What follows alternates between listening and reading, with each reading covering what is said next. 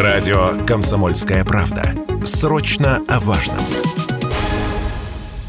Из-за рубежа начала поступать первая реакция на российские новости о частичной мобилизации. Так немецкий вице-канцлер Роберт Хабек назвал объявление России частичной мобилизации неверным шагом. Канцлер ФРГ принял к сведению сообщение о частичной мобилизации в России. В Берлине обсудят ответ на принятое решение. Глава МИД Британии заявила, что обращение президента России вызывает тревогу. Очевидно, что это то, чему мы должны отнестись очень серьезно, потому что, знаете ли, не контролируем контролируем ситуацию. Официальный представитель МИД Китая Ван Вэньбинь сообщил, что Пекин призывает все стороны к диалогу и консультациям для решения всех проблем безопасности. Советник президента Украины Михаил Подоляк признал, что объявление президента Путина о частичной мобилизации было абсолютно предсказуемым. А посол США в Киеве Бриджит Бринк заявила, что американцы и далее будут продолжать поддерживать Украину столько, сколько потребуется. Из Вашингтона, ввиду разницы во времени, реакция реакция американских государственных чиновников